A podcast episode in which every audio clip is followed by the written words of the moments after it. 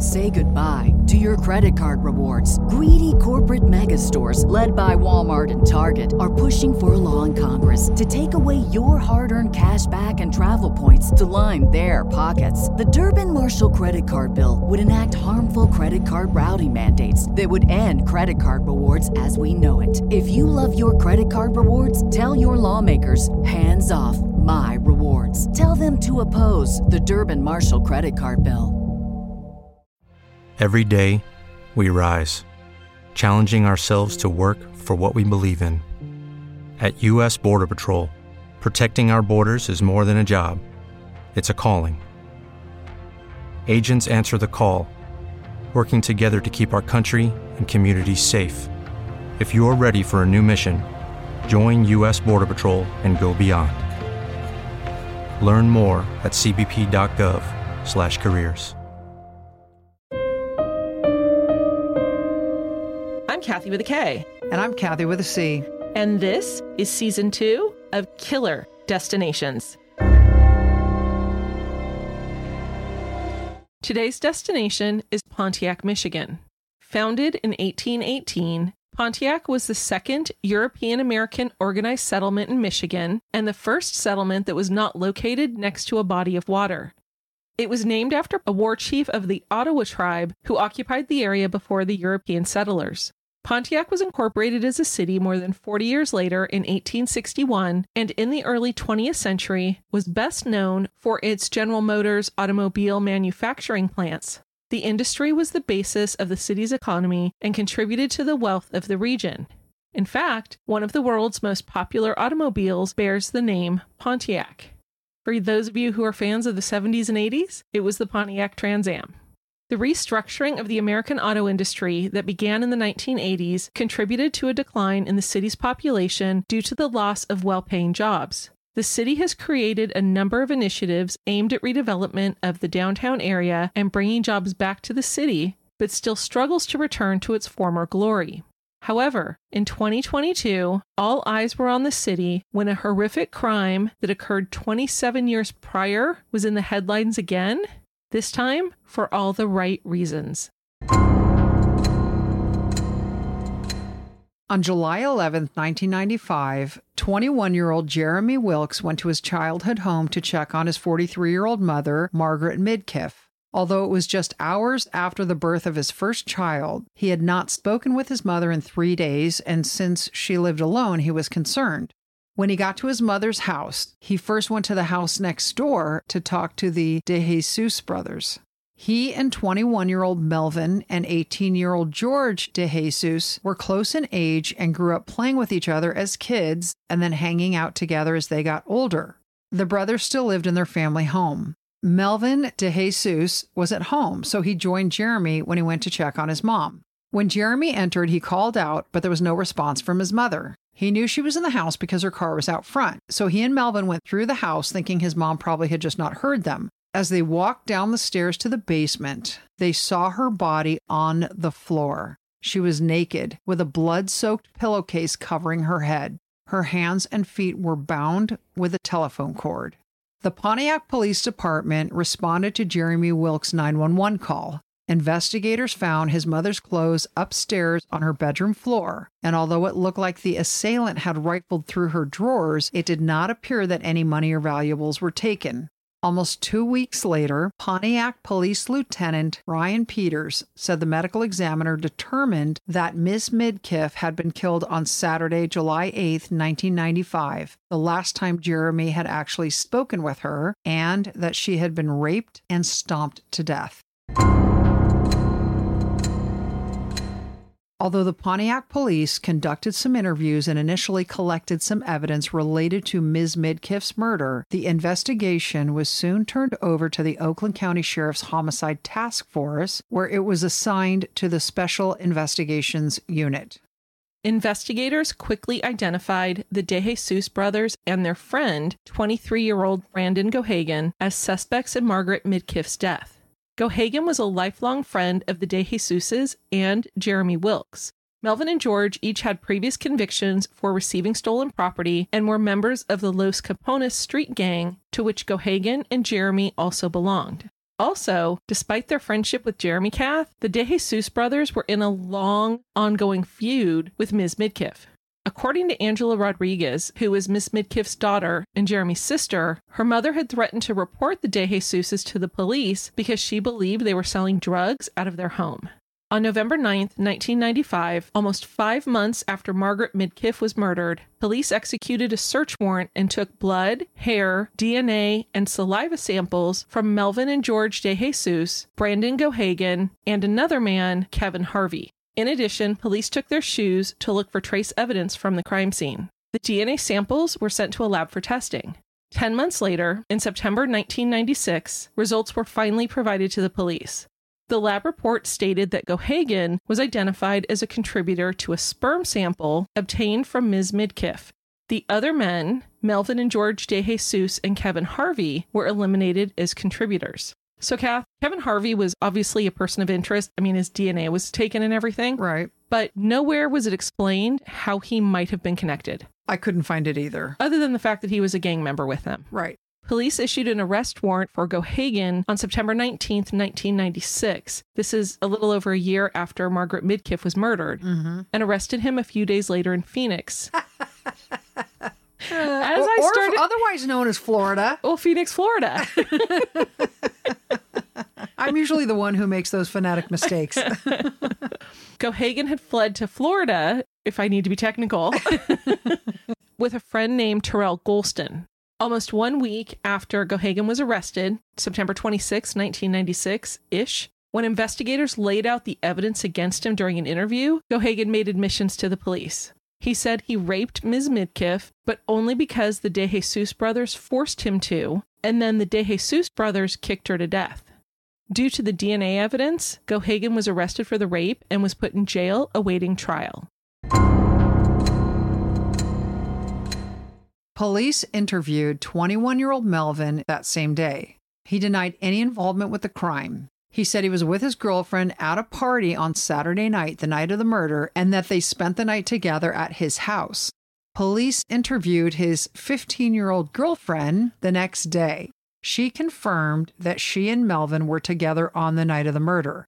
Investigators told her that because of her age, Melvin could be charged with statutory rape, and she could be charged with perjury if she were trying to protect Melvin by lying about where he had been on the night of the murder.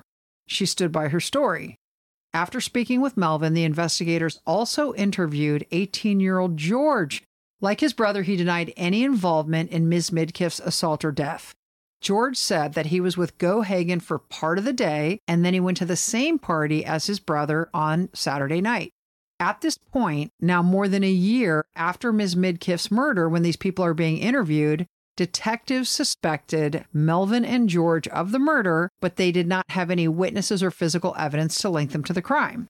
Now, Kath, that changed a little more than two years after Margaret Midkiff was murdered.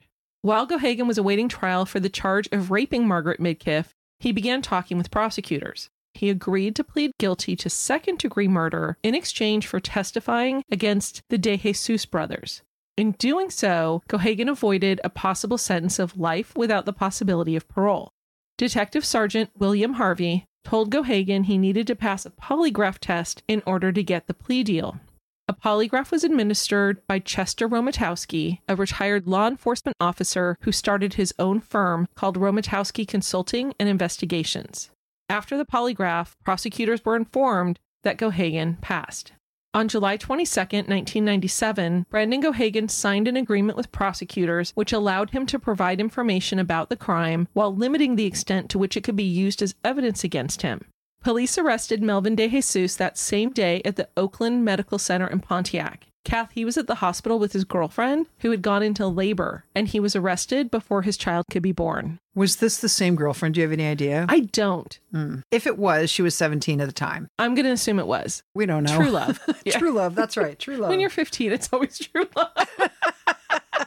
you raise a very fine point.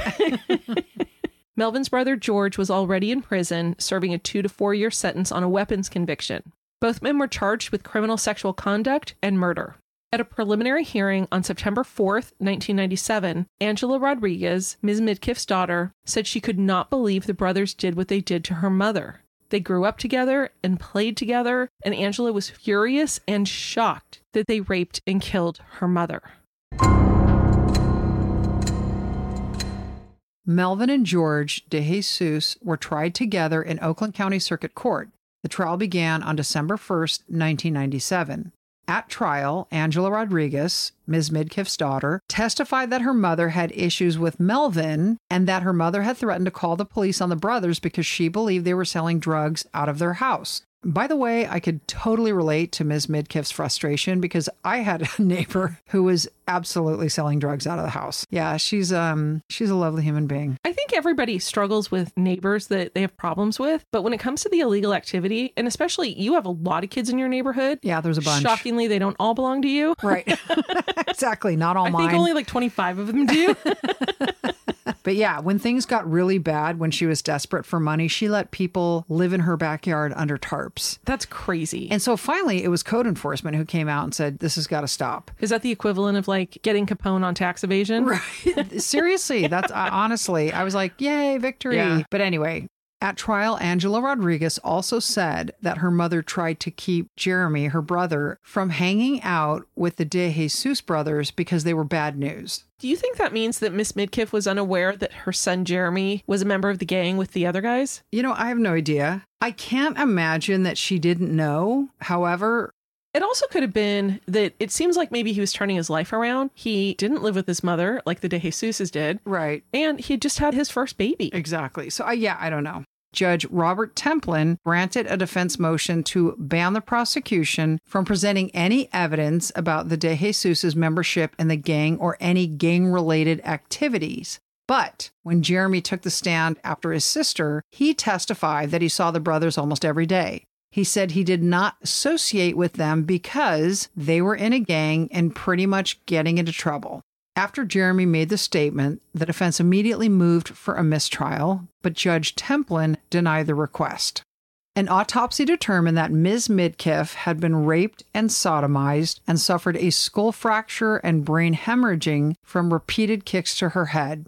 The cause of death was blunt force trauma, and it was soon determined that Ms. Midkiff had been dead for three days when her son found her.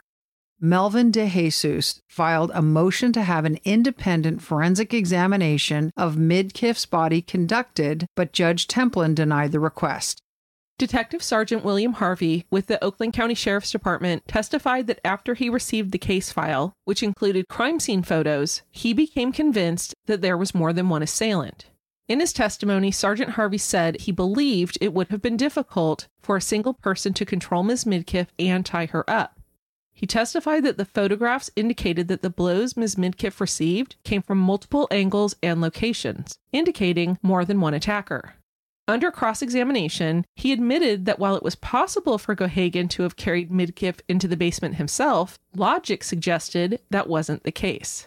Two witnesses for the state testified they saw George De Jesus with scratches in the days after Ms. Midkiff's death.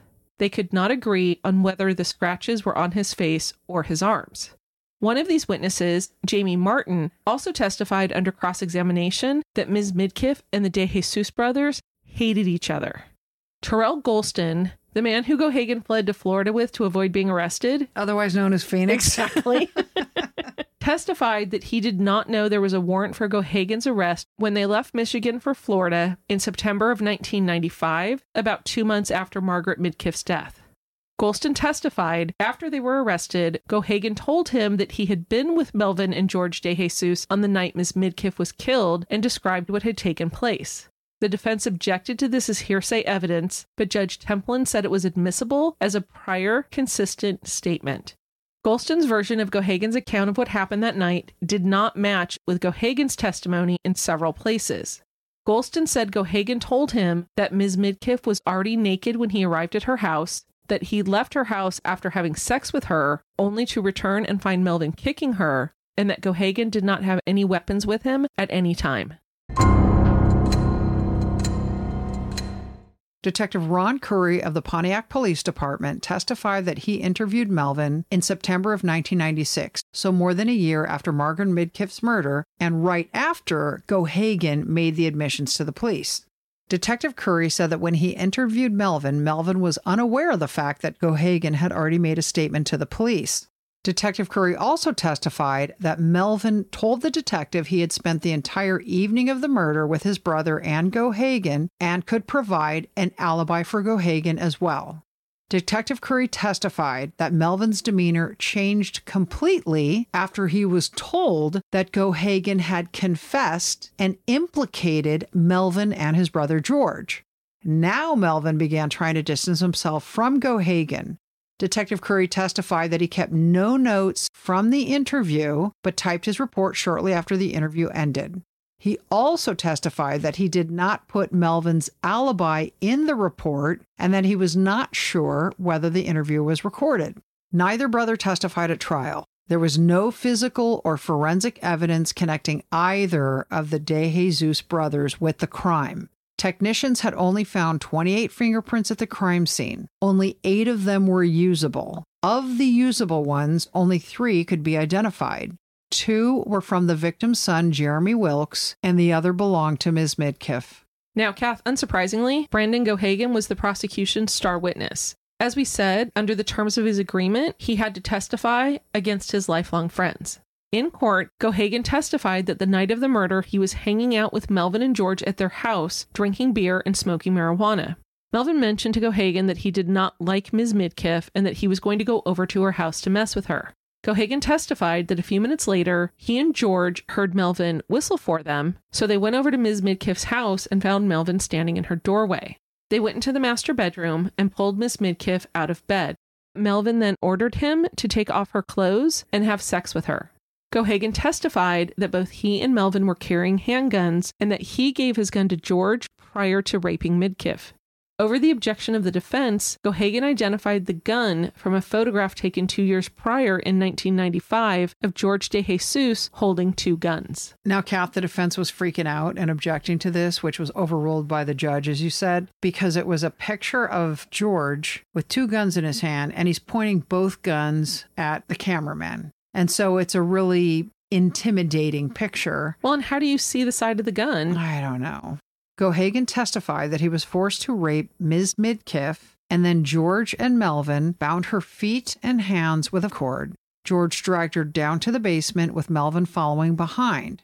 Gohagan waited for a few minutes, then went into the basement where he saw Ms. Midkiff tied up and on her knees. He said Melvin pushed her over, cursed at her, and began kicking her in the head. George joined in and they kept at it for several minutes. Gohagan testified that Miss Midkiff told them to just leave and that she would not tell anyone, and Melvin replied, I know you won't. Gohagan then ran out of the house and drove away. Under cross examination, Gohagan said that he had not agreed to any sentencing deal prior to his plea arrangement. He also acknowledged previous convictions for theft and being a felon in possession of a weapon. The defense called three witnesses. One testified that she was at a party with George in the early morning hours of July 9, 1995, the night of the murder, and saw no scratches or cuts on his body. Another woman testified that she had been previously sexually assaulted by Gohagan after they stopped dating. She testified that she saw Gohagan with a scratch on his neck about the time of Ms. Midkiff's death. A third woman who said she had sex with Gohagan on the night of the murder also said he had a scratch on his neck. Over the objection of the defense counsel, prosecutor Donna Pendergast used large photos of the crime scene and of Ms. Midkiff in her opening statement, and she returned to those photos in her closing argument, in which she referred to Melvin and George DeJesus as brutal and savage murderers. Also, during closing argument, prosecutor Pendergast pointed out that the coroner who conducted Margaret Midkiff's autopsy had taken fingernail clippings. A forensic scientist found traces of blood on the nail clippings, and this person testified at trial that the amount of blood was insufficient to test. Despite the lack of testing, the prosecutor used this evidence in her closing argument to suggest that the blood under Ms. Midkiff's fingernails belonged to George De Jesus because he was the one who reportedly had scratches. This was how she tied George to the crime scene. After two hours of deliberations, on December 11, 1997, the jury convicted Melvin and George DeJesus of first degree murder, first degree felony murder, first degree criminal sexual conduct, and three counts of the use of a firearm in the commission of a felony. Kath, immediately after the verdict was announced, Jeremy Wilkes, Ms. Midkiff's son, stood up and yelled, Justice! to the DeJesus brothers as they were being led out of the courtroom. Kath, I read this outburst sparked what was termed a profanity laden exchange between the De DeJesuses and Ms. Midkiff's friends and relatives who were in the courtroom. Let's now discuss what terms we think they may have used. exactly. I bet you anything they said. Almost three weeks later, Judge Robert Templin sentenced Melvin and George DeJesus, now 23 and 20 respectively, to the mandatory term of life in prison. Kath Brandon Gohagan was sentenced later, and he received 35 to 80 years in prison. The first time he'd be eligible for parole is 2031. So that means he was going to have to spend 34 years in prison before being eligible for parole. Correct. Bonjour, parlez-vous français? Me neither, despite the fact that I paid for it in college, which is why I need Rosetta Stone, and so do you. As you all know, I've used Rosetta Stone in the past for my German, and it's wonderful. And in fact, my niece is going to be studying abroad this fall, and she's going to be using Rosetta Stone so that she can learn the language and have a much more enriching experience while she's abroad. Rosetta Stone has been the trusted expert for 30 years with millions of users and 25 languages offered. And they have speech recognition, which gives you feedback on your pronunciation. They also have two different options available to use it. It's available both on your desktop and through an app. Don't put off learning that language. There's no better time than right now to get started. For a very limited time, Killer Destinations listeners can get Rosetta Stone's lifetime membership for 50% off. Visit rosettastone.com slash today. That's 50% off unlimited access to 25 language courses for the rest of your life. Redeem your 50% off at rosettastone.com slash today today.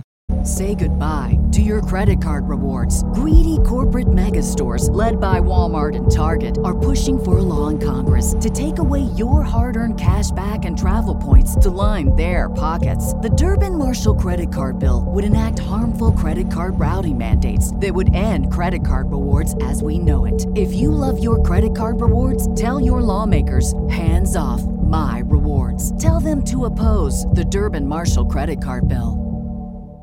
Both brothers appealed, arguing that Judge Templin had erred on numerous fronts. They requested that the Court of Appeals order evidentiary hearings to determine whether the defendants were denied effective assistance of counsel for failure to raise and properly investigate an alibi defense, and whether the prosecutor violated Brady v. Maryland, a U.S. Supreme Court case that requires the prosecution to give all exculpatory evidence to the defense.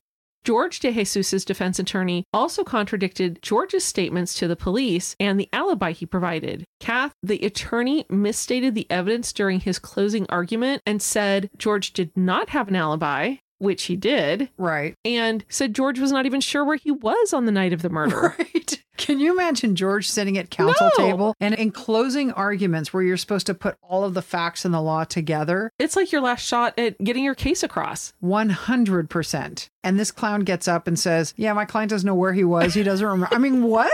and he has no alibi. In the appeal, they also requested an evidentiary hearing to determine whether the police intimidation of Melvin's 15 year old girlfriend denied him due process. Now, other allegations, Kathy, that they put in their appeal were the failure of the prosecution to provide videotapes and transcripts of police interviews of Melvin and his girlfriend, who was his alibi witness, taken when they were interviewed a year after Margaret Midkiff's murder. The appeal also alleged that the prosecutor improperly and intentionally elicited testimony from a witness that Ms. Midkiff had alerted the police to the De Jesus's drug sales and that they were in a gang and that Ms. Midkiff had banned the De Jesus brothers from her home. On appeal, they also challenged the state's use of large photos of George holding the two guns. The appeal said that the prosecutor committed misconduct in her closing arguments when she overreached in describing Ms. Midkiff's final minutes of life and when she called the De Jesus brothers sadistic executioners, among many other inflammatory comments.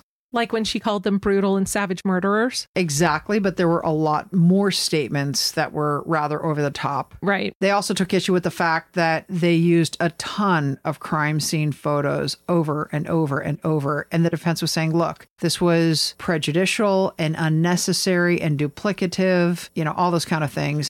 The bottom line is on June 18, 1999, the Michigan Court of Appeals affirmed the convictions and declined to order any evidentiary hearings for the De Jesus brothers. The appellate court did, however, amend each of their convictions, removing the felony murder and criminal sexual conduct charges. And the court basically said, look, this is a murder case. The appropriate conviction is not two counts of murder, one for first degree and one for felony murder, but rather one count of first degree murder supported by two theories premeditation and the felony murder rule, meaning there was a killing and the commission of a felony. However, it didn't matter because their life sentences remained in place. In 2002, after multiple unsuccessful appeals and 15 years after they were sent to prison, each brother filed a request to test the trace blood samples from Ms. Midkiff's fingernails, which they said would show that Gohagan was the murderer. The brothers also asked for an evidentiary hearing on a post conviction report produced by Dr. Werner Spitz, a forensic pathologist brought in by defense counsel who examined the autopsy report and concluded that Margaret Midkiff was not repeatedly kicked, but rather died from a single stomp to the head. These motions were denied in 2002.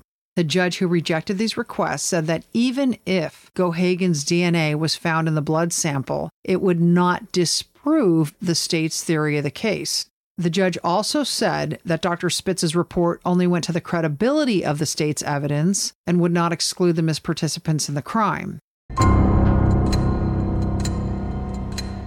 Fast forward to 2016. This is now 21 years after Margaret Midkiff was murdered and 19 years after the De Jesus brothers were convicted and sent to prison for that crime.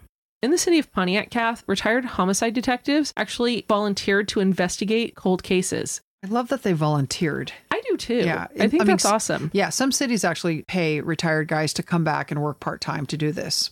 In 2016, the retired detectives began reinvestigating the rape and murder of a 22 year old woman named Rosalia Brantley, who was killed on August 29th, 1994. This is just 11 months before Margaret Midkiff. Cold case detectives discovered well preserved evidence from Ms. Brantley's murder and submitted it for DNA analysis. It came back with a match to a man currently in prison Brandon Gohagan.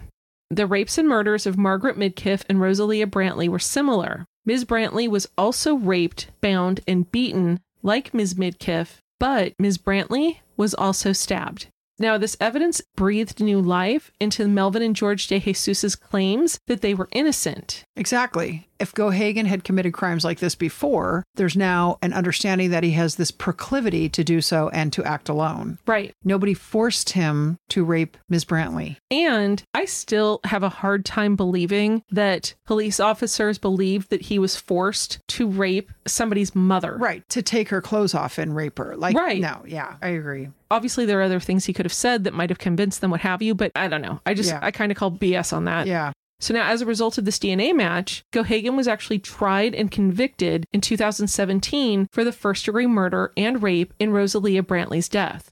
He was sentenced to life in prison. Kath, when I read her name, I, of course, started doing research on her murder, which was horrible. Right. Basically, she went out with friends to a bar. There was a shooting outside, and she and her friends all ran and got separated. And she winds up walking to a friend's home to spend the night. And this was somebody that she wasn't planning on staying with. In the middle of the night, she gets a page, and her friend says, Deal with it in the morning. You don't have to go. And she's like, No, I got to go. So the next day, they find her body in a field, and she was totally brutalized. And the saddest part is when I was doing the research for this, I saw an interview of her son, who was three years old at the time. Now, he's a grown man. And as a grown man, he basically said, I missed my mother my whole life. I suffered so much as a child. Like, and it just broke my Yeah. heart. He was three. And he said that he believed this day would never come when they found his mother's murder. Well, yeah, so much time had passed. Exactly. And so he was very happy for the news, but you could still tell, like, he just was so devastated. It doesn't change anything Nope. for him. exactly. After Gohagan was tried and convicted in 2017 for Rosalia Brantley's death, Melvin and George De Jesus got the attention of two different law schools in Michigan.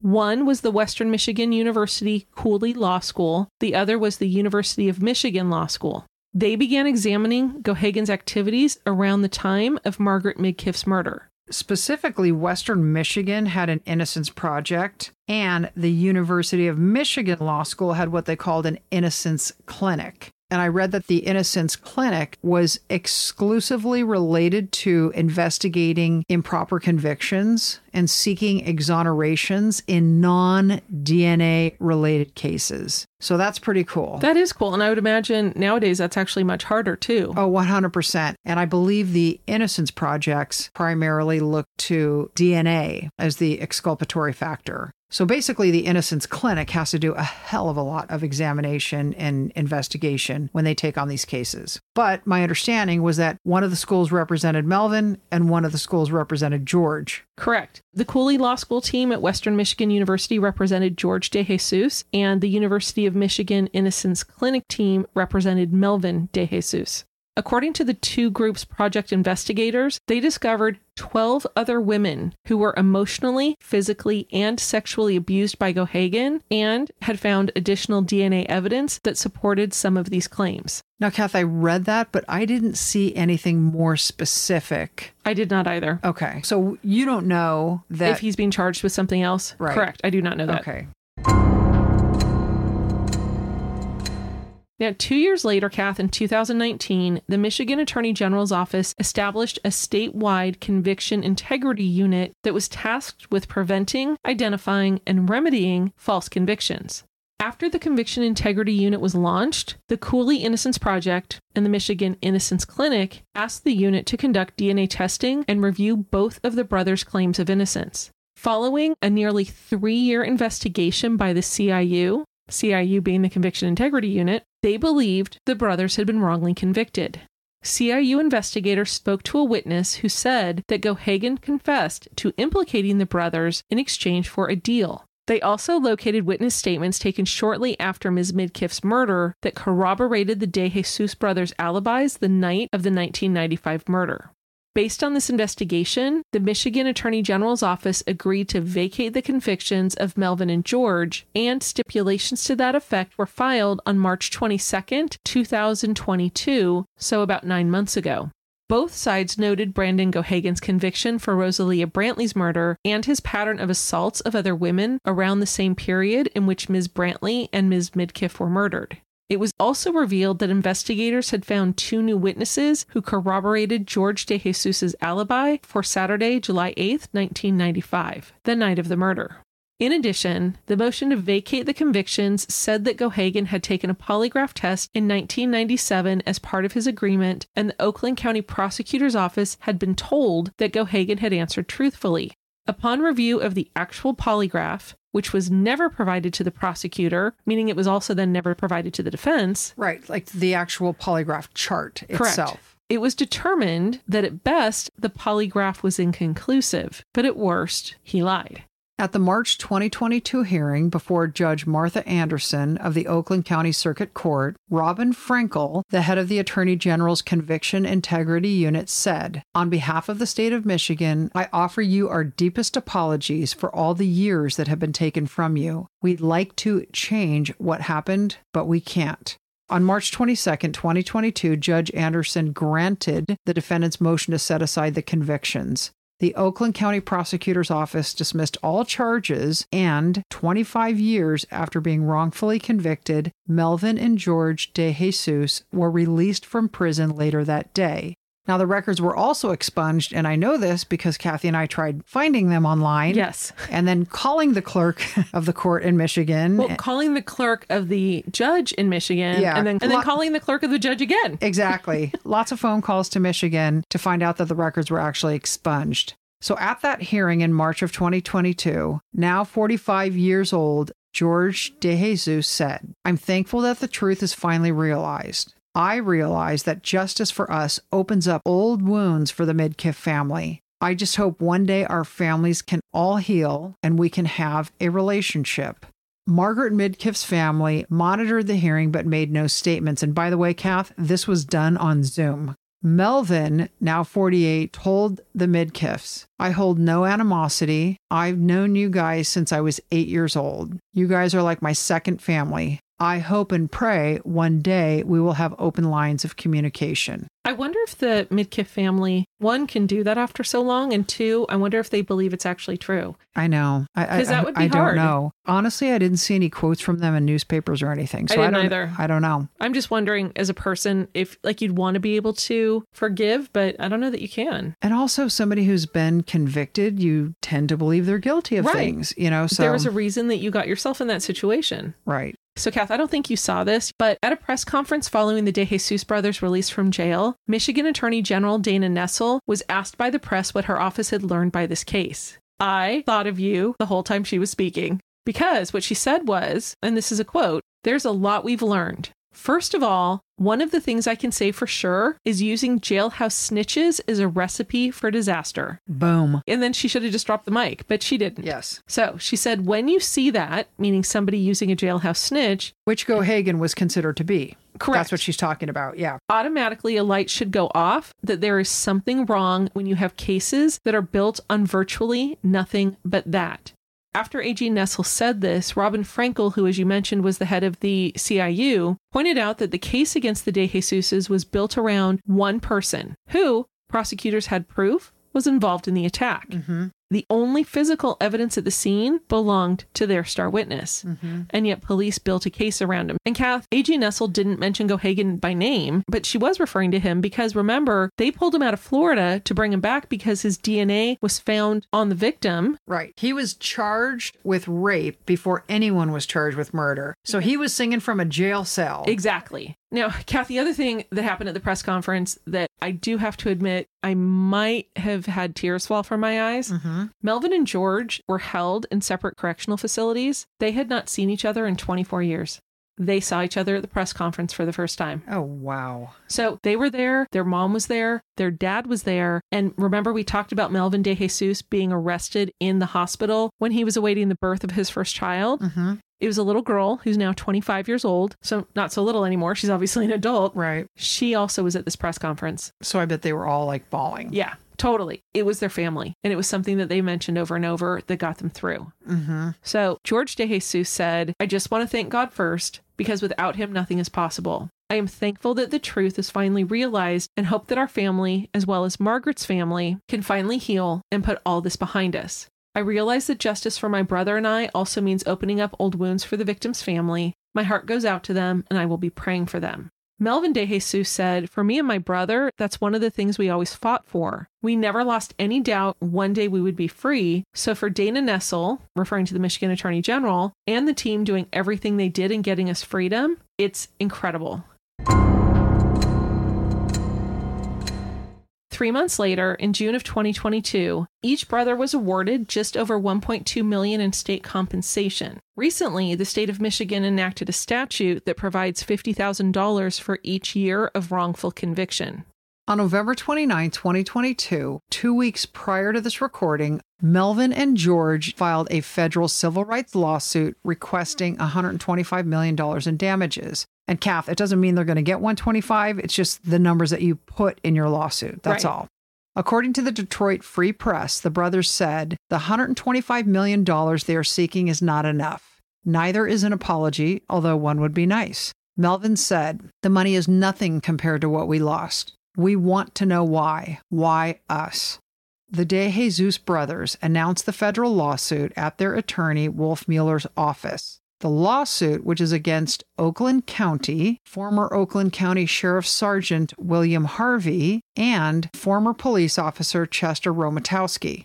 Kath, Romatowski was the one who performed the polygraph on Brandon Gohagan and reported the results as being truthful. So, although he never gave the polygraph chart to the prosecutor, he's like, yeah, yeah, yeah, he passed. Well, of course, he hadn't. And Kath, I believe that Detective Sergeant Harvey was the lead investigator in Margaret Midkiff's murder. Yes, that's why he was listed in the lawsuit.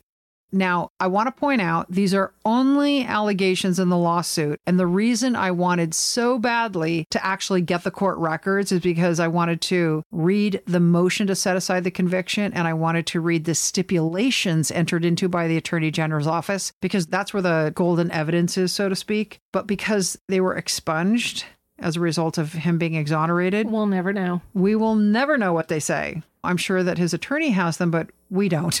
So, the complaint filed in federal court basically alleges that the De Jesus brothers had their Fourth and Fourteenth Amendment rights violated, their due process rights, their right to uh, be free from unreasonable searches and seizures and loss of liberty and things like that. And the lawsuit is based on federal statutes that prevent civil rights violations under color of law. And color of law simply means anyone who appears to be doing a legal duty like, for example, a judge, a police officer. And these federal statutes basically say in their apparent duty, they exceeded the scope of their authority. I'm totally paraphrasing, but that's basically what it is.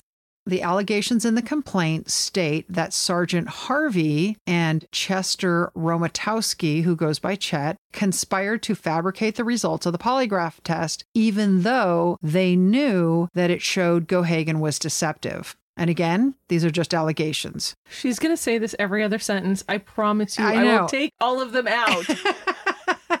But it's like, it reads like it's a book, but we just don't know. right. You No, know? I, I agree 100% with what you're saying and understand. And it's just annoying. I don't doubt that. So it also alleges that Gohagan got a sweetheart deal and was able to falsely testify against the De Jesus brothers. The report also alleges that Sergeant Harvey was aware that there were two female alibi witnesses who supported the De Jesus' alibi being at a party on the night of the murder. So, Kath, here's what happened. Within a very short time after the murder, Melvin's girlfriend and another woman told an investigator that they were with the De Jesus brothers at a party. So, what happens is this investigator takes notes, and in the notes, each of the women specifically stated that the party was on Saturday night and that the brothers were with them. It was unequivocal alibi witnesses. These two gals were not interviewed for another year, at which point they say, I can't remember if the party was Friday or Saturday. So when they go to trial, you know, nearly a full two years after the event, they are cross examined. You don't know whether it was Friday. You don't know whether it was Saturday. Isn't it true? Blah, blah, blah, blah, blah. And the prosecutor basically eats them alive. Now, the prosecutor was never given the initial interviewer's notes wherein they accurately identify the night of the murder and being with the brothers. And as a consequence, the defense attorney was never given the initial investigator's notes. So the defense attorney had no ability to cross examine the police and say, Isn't it true when they were interviewed within days of the murder, they knew the correct night? Isn't it true that there was no conflict? Isn't it true, blah, blah, blah, blah, blah? So, anyway, that's part of the lawsuit as well. Those allegations that they were improperly denied due process rights and the prosecution and police officers withheld pertinent information. Another allegation in the lawsuit, and let me be clear, this is just an allegation, Thank you. I appreciate that. was that the county failed to properly train their officers, which led to policies within the department that created deliberate indifference to the constitutional rights of its citizens. Exactly. That's the deep pockets of the lawsuit, right? So, Right. The, so the county is named, and of course, the brother's attorney is like, "We're expecting the county to pay out." Right. The other two individuals who are named are private individuals who are retired from their jobs. Exactly. A statement from Oakland County Sheriff Michael Bouchard's office noted that no one involved in the case still works there. Their quote said, Obviously, this case goes back more than 25 years, preceding Sheriff Bouchard's tenure. More facts will need to be gathered because none of the people involved still work here. So, as we mentioned, the defense was never given the actual polygraph chart from Gohagan's polygraph exam. But remember, as a result, the prosecution was never given it either. The De Jesus' new attorney, Wolf Mueller, said that he was recently able to obtain them via subpoena and said he had an expert in polygraph examination and a former Michigan State police officer review the charts. Attorney Mueller said that the experts he had look at it concluded that the polygraph chart screamed out at you that Gohagan was being deceitful, and it was not even a close call. The De Jesus convictions were the third and fourth to be overturned through the Michigan Attorney General's Conviction Integrity Unit. Now, free men, the brothers want to move on from the pain and loss of that wrongful conviction. For 25 years, it was the support and love from their family that sustained them, but prison was mentally and physically draining. They said deciding to file the lawsuit was a difficult decision as the litigation will force them and the Midkiff's family to relive the tragedy. But without answers, it's been hard for the brothers to move on. Thanksgiving was the first major holiday they spent with family in 25 years. George was quoted as saying, I knew a lot was taken from me, but I didn't realize how much. And Kath, I can't imagine so many things have changed in 25 years just in the world, Yeah. let alone their own experience.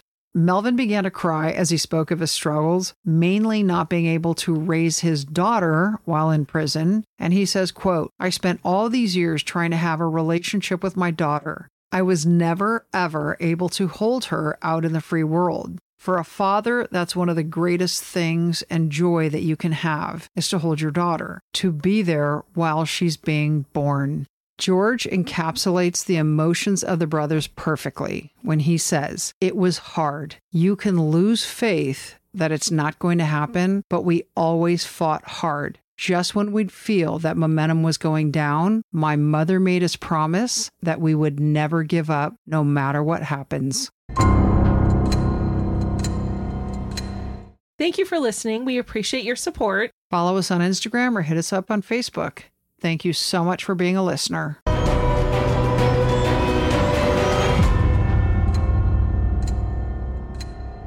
Say goodbye to your credit card rewards. Greedy corporate mega stores, led by Walmart and Target, are pushing for a law in Congress to take away your hard earned cash back and travel points to line their pockets. The Durbin Marshall credit card bill would enact harmful credit card routing mandates that would end credit card rewards as we know it. If you love your credit card rewards, tell your lawmakers hands off my rewards. Tell them to oppose the Durbin Marshall credit card bill.